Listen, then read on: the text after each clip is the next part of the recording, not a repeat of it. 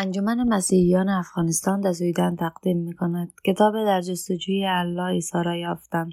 نویسنده نبیل قریشی. فصل 15. دروازه‌های بهشت و شعله‌های جهنم. من خیلی هیجان زده بودم از اینکه به کلیسا دعوت شده بودم. پیش از آن به یک کلیسای کاتولیک رفته بودم و خاطر دارم روز هیجان انگیز با حال و هوای تیره و تار لاتین بود. راستش را بخواهید آنقدر گیج کننده بود که نتوانستم بفهمم برای چه دعوت شده بودم. به یاد دارم تعدادی از دوستانم از جمله بن و خانواده‌اش هم آنجا بودند، ولی آنها نیز کاتولیک نبودند. ناگهان در حالی که در ردیف ما ایستاده بودند، همه برای گرفتن چیزی از کشیش به سوی جلو را افتادند. من نمی‌توانستم چه بکنم، بنابراین من هم با آنها شروع به رفتن کردم. مادر بن دستم را گرفت و مرا به صندلی‌ام برگرداند. ترسان به او چشم دوختم و او با تأکید سرش را تکان داد که نه. کشیش که تا آن هنگام تا اندازه جدی بود سعی میکرد خنده‌اش را نگه دارد. هیچ کسی به من نگفته بود که کلیسای پروتستان فرق دارد. از این رو من انتظار چیزی مشابه داشتم. پرستشگاه نخستین کلیسای باپتیست نورفوک مانند یک تالار کنفرانس معمولی بود. گمان میکردم همه چیزهایی که در کلیسای کاتولیک دیده بودم جای دیگری قرار داشتند، ولی من نمیتوانستم ببینم کجا هستند. ما و عبا در بالکن ردیف‌های عقب نشستیم، اگرچه هیچ کدام از ما حتی نمیدانستیم نمایش درباره چه بود. عبا از اینکه من دعوت را پذیرفته بودم خوشحال بود. او گفت اگر نمیپذیرفتی بی‌ادبانه بود و اینکه راه خوبی بود برای اینکه در گفتگو با بتسی را باز نگه دارم. او به من افتخار میکرد درباره باورهایم صحبت کرده بودم و امیدوار بود که بتواند در تجزیه و تحلیل نمایشی که به زودی قرار بود ببینیم به من کمک کند. نام نمایش دروازه‌های بهشت و شعله‌های جهنم بود. نمایش پیغام نجات مسیح از آب درآمد. در طی آن نمایش بود که من دریافتم مسیحیان این پیغام را انجیل مینامند. من گمان می‌کردم واژه انجیل تنها به 4 کتابی که درباره عیسی است گفته می‌شود. در سرتاسر نمایش این پیغام را تا به روشنی شنیده می‌شد.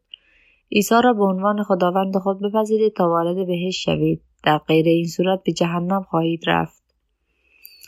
موقعیت‌های متفاوتی را بازی کردند که هر کدام به مرگ کسی می‌انجامید و پس از آن شخص تنها بر اساس اینکه عیسی را پذیرفته بود یا نه به بهشت را می‌یافت یا محکوم به جهنم می‌شد.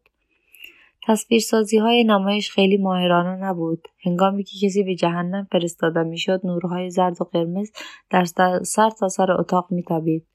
صدای ناهنجار رعداسایی از بلندگوها پخش می‌شد و شیطان با رقصی وحشیانه از این سو به آن سو شخص گناهکار را از صحنه بیرون می‌کشید. از سوی دیگر اگر کسی عیسی را پذیرفته بود، او سرمست از خوشی توسط فرشته‌های نورانی از دری روشن به داخل راهنمایی می‌شد. در آخرین صحنه مردی در حال رانندگی بود و مسافرش با او درباره عیسی صحبت می‌کرد. مرد گفت کارهای بد بسیاری انجام داده و همه زندگیش خدا را نادیده گرفته. مسافر توانست راننده را متقاعد سازد که گناهکار است و نیاز به عیسی دارد. پس از آن راننده دعایی را برای پذیرش عیسی به زبان آورد. هنوز چیزی از دعایش نگذشته بود که تصادف بسیار شدیدی روی داد.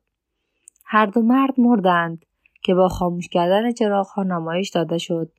هنگامی که چراغ‌ها دوباره روشن شدند، موزیک بسیار زیبایی پخش می‌شد و گروهی راننده را به داخل بهشت بدرقه می‌کردند. مطمئن نیستم که به عمد این کار را کرده باشند، ولی ابتکار هوشمندانه‌ای بود که نمایش را پیش از آن که همه ما سوار ماشین‌های ما شده به سوی خانه برامیم با آن صحنه به پایان بردند. به محض اینکه کمربند صندلی‌ام را بستم، گفتگو درباره نمایش را شروع کردیم. نبیل، درباره نمایش چه فکر می‌کنی؟ فکر می‌کنم خیلی پیش و پا افتاده بود عبا. پیدا بود تلاش می‌کردند با ترس و احساس مردم بازی کنند. بله بیتا، موافقم، ولی گاهی بد نیست. ما باید از جهنم بترسیم. ما باید از خشم الله بترسیم. سردرگم بودم. پس تو فکر میکنی که نمایش خوب بود؟ عبا خندید. من این را نگفتم. من فکر میکنم چیزی خیلی بدتر از تلاش آنها برای ترساندن مردم وجود داشت. افکارم را جمع کردم و شروع کردم. خب پیغام نمایش همش اشتباه بود. آنها به مردم یاد میدهند که در همه زندگیشان هر کاری میخواهند بکنند و تنها با گفتن یک دعا به بهشت خواهند رفت. عباس سرش را تکان داد و گفت درست است. و مشکل آن چیست؟ هدف از مذهب چیست؟ هدف مذهب ساختن انسانهای خوب و جامعه خوب است. اگر مردم اجازه داشته باشند هر کاری که میخواهند بکنند، در خواهشهای گناهآلودشان زیاده روی خواهند کرد و جامعه از هم خواهد باشید.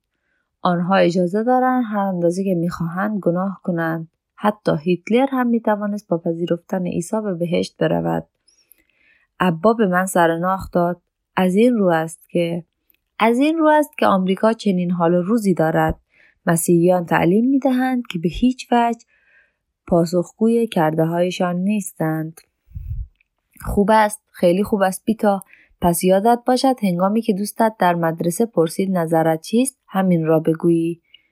ولی او را تنها با گفتن همین رها نکن. تو باید دروغ را با حقیقت از بین ببری. حقیقت درباره روز داوری چیست؟ الله ما را بر اساس انتخاب‌هایمان در دنیا داوری می‌کند. هر کاری که انجام می‌دهیم توسط فرشته‌ها ثبت می‌شوند. فرشته‌های روی شانه سمت راست کارهای نیکوی ما را و سمت چپی کارهای بد ما را ثبت می‌کنند. هنگامی که در پیشگاه الله می‌ایستیم، کارهای ما با صدای بلند خوانده می‌شوند. هیچ کسی نخواهد توانست برای ما شفاعت کند. نه خانواده، نه عیسی و نه حتی محمد صلی الله. الله کارهای خوب و بد ما را در میزان خواهد سنجید و اگر کارهای نیکویمان بیشتر از کارهای بدمان باشد، الله بهشت را به ما خواهد بخشید. مسیحیان چطور بلو؟ آیا آنها می توانند به بهشت بروند؟ بله، قرآن میگوید که اگر مسیحیان و یهودیان به خدای یگانه ایمان داشته باشند و کارهای نیکو انجام دهند، می توانند به بهشت بروند. من به یک آیه قرآنی اشاره میکردم که بر سر آن در میان مسلمانان جنجال هست. برخی از مسلمانان دلیل میآورند که این آیه پس از مدتی با آیه قرآنی دیگر نسخ شد. آن آیه میگوید هر که با هر دینی جز اسلام نزد الله بیاید از وی پذیرفته نخواهد شد. برخی دیگر که جماعت ما نیز از آنهاست، با این دلیل که اسلام در آنجا به نظام دینی اشاره نمی کند بلکه به مفهومی گسترده‌تر، یعنی صلح و آشتی اشاره دارد، رابطه بین این دو آیه را درست می کند. ولی تنها در صورتی که شخص به آموزه نسخ باور داشته باشد، تفسیر آخر شکننده تر به نظر می رسد. آیه 116 از سوره دوم و 101 از سوره 16 در قرآن گویا هر دو تعلیم میدهند که خداوند میتواند بخش‌های قدیمی‌تر قرآن را با بخش‌های جدیدتر نسخ کند. مسلمانان طبق سنت رشته‌ای در تفسیر قرآن به نام نسخ کننده و نسخ شونده ایجاد کردند، با این تلاش که معیارها و تاریخچه نسخ قرآنی را تشخیص دهند. برخی از پژوهشگران مسلمان این گونه تعلیم میدهند که پیش از 500 آیه قرآن دیگر کاربرد ندارد، زیرا توسط آیه‌های پس از آن نسخ شدند. تعلیم پژوهشگران دیگر مسلمان این است که تنها 5 آیه نسخ شدند. صرف نظر از تعداد دقیق آیه‌ها، بیشتر شاخه‌های اسلام راستین به موضوع نسخ باور دارند. تعداد کمی از مسلمانان این دیدگاه را رد می‌کنند و جماعت احمدی نیز از این دسته میباشد. این مسلمانان میگویند اگر میشد بخشی از قرآن را نسخ کرد، آنگاه قرآن دیگر کلام ابدی خدا نبود. به جایش آن دسته به هماهنگ کردن آیه ها به ظاهر نسخ شده دست میزنند، مانند موردی ضعیفی که در بالا آمده. مشکل این دیدگاه آن است که در حدیث موارد بسیاری از نسخ آیه ها وجود دارد، ولی آن موقع من این چیزها را نمیدانستم. تنها چیزی که می‌دانستم تعلیمی بود که جماعت ما درباره نجات می‌دادند.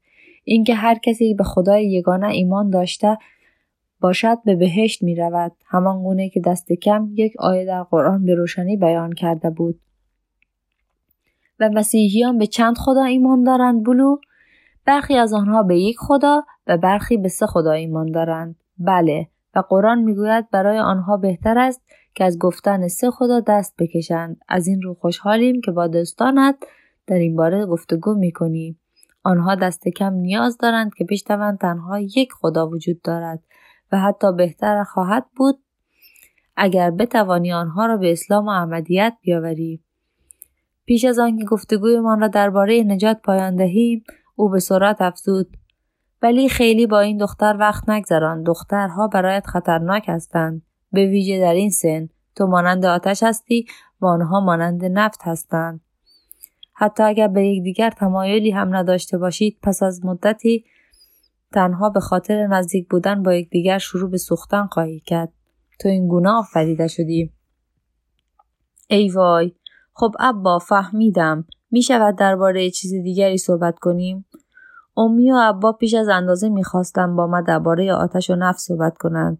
این موضوع برای این به کار می‌رفت که به من یادآوری کنند هنگامی که وقتش رسید خانوادگی گرد هم خواهند آمد و درباره کسی که من می‌خواهم با او ازدواج کنم صحبت خواهیم کرد. اگر من دختری را در نظر داشتم، سپس پدر و مادرم با او صحبت می‌کردند و تلاش می‌کردند ترتیب ازدواج ما را بدهند. اگر نه، پدر و مادرم زن مناسبی برایم پیدا می‌کردند. من قرار نبود که هرگز دوست دختری داشته باشم، چه برسد به یک دختر غربی. انجام چنین کاری سنت شکنی بود.